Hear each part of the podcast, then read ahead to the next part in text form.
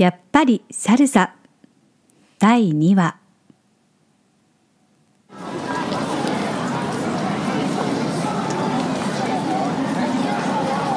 それから2日後私はゆうとさんのくれたフライヤーを見ながら六本木にあるサルサクラブエルバルコに思い切って出かけてみた。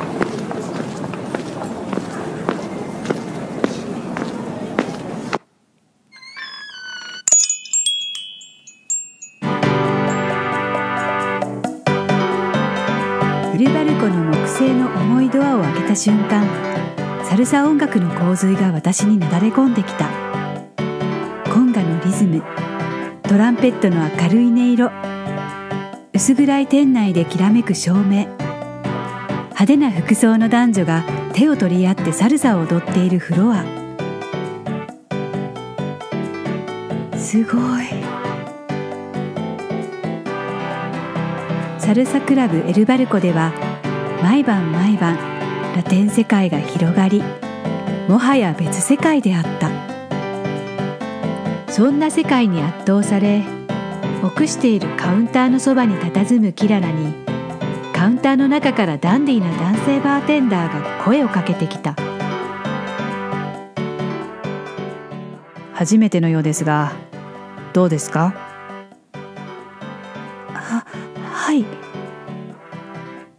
踊られてはどうです？え？あいえ。この店のオーナー兼バーテンダーのクバは微笑んでキララの近くに座っていた派手な衣装の男性に向かって言った「リュウちょっと踊ってあげたらどうだ?」悪い。俺もうちょっとしたら出番だから。すみませんね。愛想のないやつで。いいえ。久場の言葉など気にもせず竜と呼ばれた唐島竜は平然とカウンターでドリンクを飲んでいる。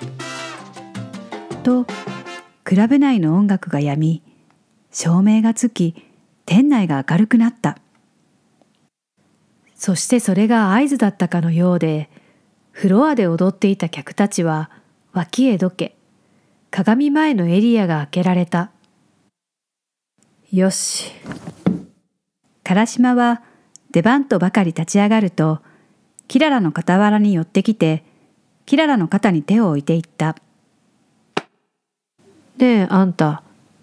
毎週金曜の夜はここで7時からレッスンしてるから気が向いたらまたおいでよ」そして唐島はキララの返事など聞こうともせず店の奥に引っ込んでいった。そこが控え室になっているのだ。キララは驚きつつ唐島の後ろ姿を見送っていると壁に貼られたポスターに気がついた。ああの人。そうあいつですポスターのど真ん中で綺麗な女性を抱いてポーズを決めている派手な衣装をまとった男性は先ほどの唐島であった。かっこいい。踊ってる時はね。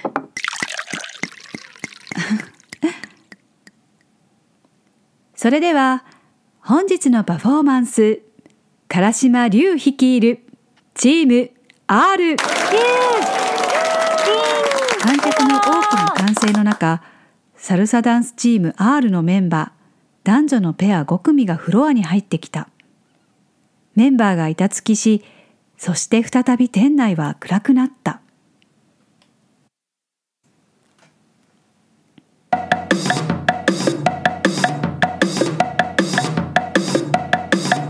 曲が始まると同時に照明がメンバーたちを照らし出した。チーム R の迫力ある派手なサルサダンスが始まった。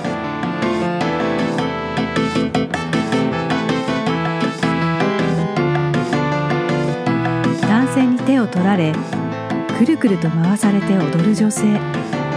女性のウエストを抱き持ち上げ一回転する男性。技を繰り広げるたびに周りの観客たちから歓声が上がる。キララはただただ呆然とそのダンスに見とれるばかりだった。と観客の歓声が一層大きくなる。センターで先ほどの竜と呼ばれた男性唐島とポスターの中で一緒にポーズをとっていた若い女性石川凛のアクロバティックなソロが始まった。唐島が凛を頭上に抱え上げそこから一気に凛を落下させる。凛は床ギリギリのところで床を背にして体を横にしてポーズを決める。さらに観客の歓声が湧き上がる。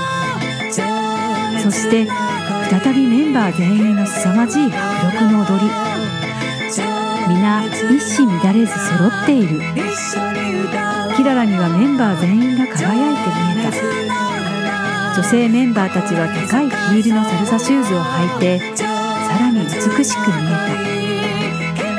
た。キララはふと自分の足元を見下ろした。キララの履いている靴は全く色気のない履きやすいだけのスニーカーだった。なんだか自分が恥ずかしい。その夜キララは深夜遅く初めてのサルサクラブにサルサダンス。衝撃的な世界に飲まれて自分がどうやって家に帰り着いたのかさっぱり思い出せないほどだった。ただいまおかえり。家に帰ってもキララはユートが入れてくれたお茶も飲まずただただ先ほどのサルサクラブのライト激しくて陽気なサルサ音楽踊る人たちの熱気と飛び散る汗そして情熱的に踊る唐島とリンペアが頭から離れないでいた。その様子だとすごかったようだね。うん、本当にすごかった。みんなね、輝いてた。女の人たち、みんな高いヒールの綺麗なシューズ履いて踊ってて。そっか。それに引き換え私の靴は薄汚れたスニーカーすごく恥ずかしかった。自分が。だったら買えばいいじゃない。そのきれいなサルサシューズ。一足2万円近くするのよ。それにサルサなんて私には無理よ。ちゃんとステップも決まってるみたいだし。レッスン行けばいいじゃない。ショーとメイの面倒なら僕が見るよ。レッスン。ねえあんた毎週金曜の夜はここで7時からレッスンしてるから気が向いたらまたおいでよ。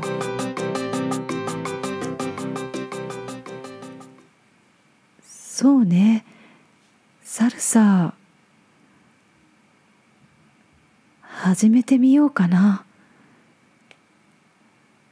そうだよ。ショーとメイも小学生になったんだし。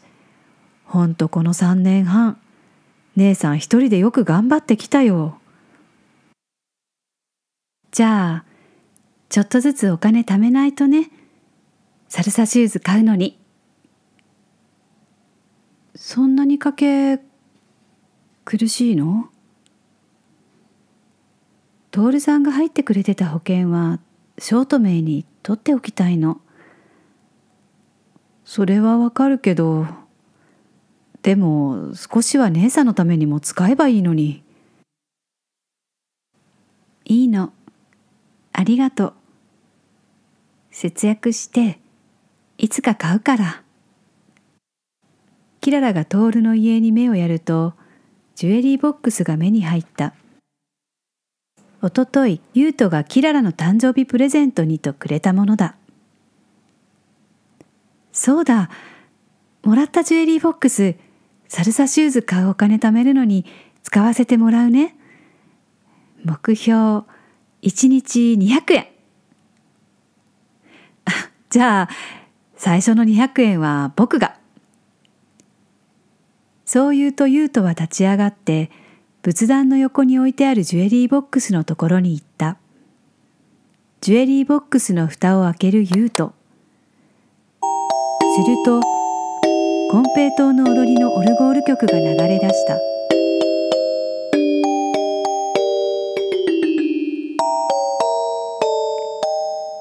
そして優斗は200円を財布から取り出し思いを込めて入れてくれた。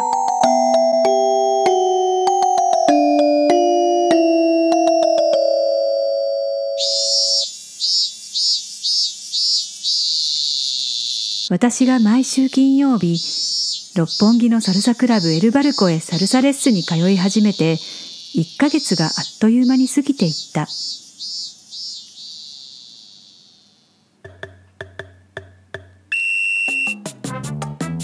じゃーん。どうかしら。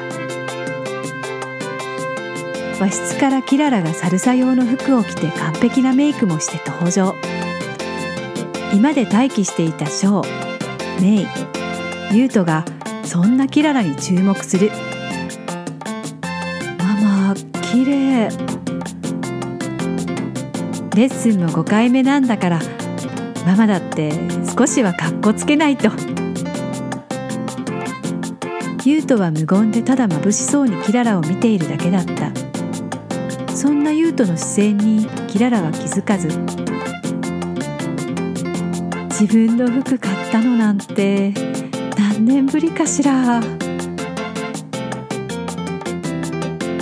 お金大丈夫なの？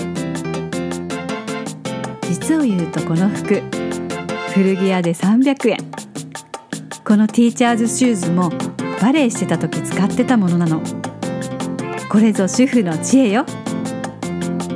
ほらみんなで踊りましょう流れているサルサ音楽に合わせてキララと双子たちは天でに踊り出した。ねえゆうとさんも踊りましょう。ぼ僕はいいよ。おじちゃん踊ろう。メイがユウトを無理やり立たせた。キララはユウトの手を取ってサルサのベーシックステップを教え始めた。 One two three 休んで five six seven 休んでキララのカウントとリードに促され抵抗していた力が抜けステップを踏み始めるユウト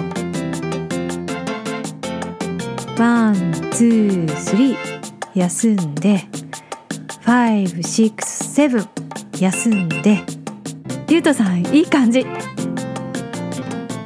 キララの取るカウントにゆうとも合わせて口ずさみ始めてきた。二人の踊りを嬉しそうに見ているメイ。ゆうととキララが仲良く踊っている姿を面白くなさそうに見ているショーそんな二人の様子などお構いなしでキララはユートにサルサダンスを教えることに夢中になっているようだ。キララはユートの両手を取りペアダンスを踊り始めた。 One two three 休んで。 One two three 休んで。その時突然ショーがキララとユートの間に割って入ってきた。ショー？レッスン遅れちゃうよ。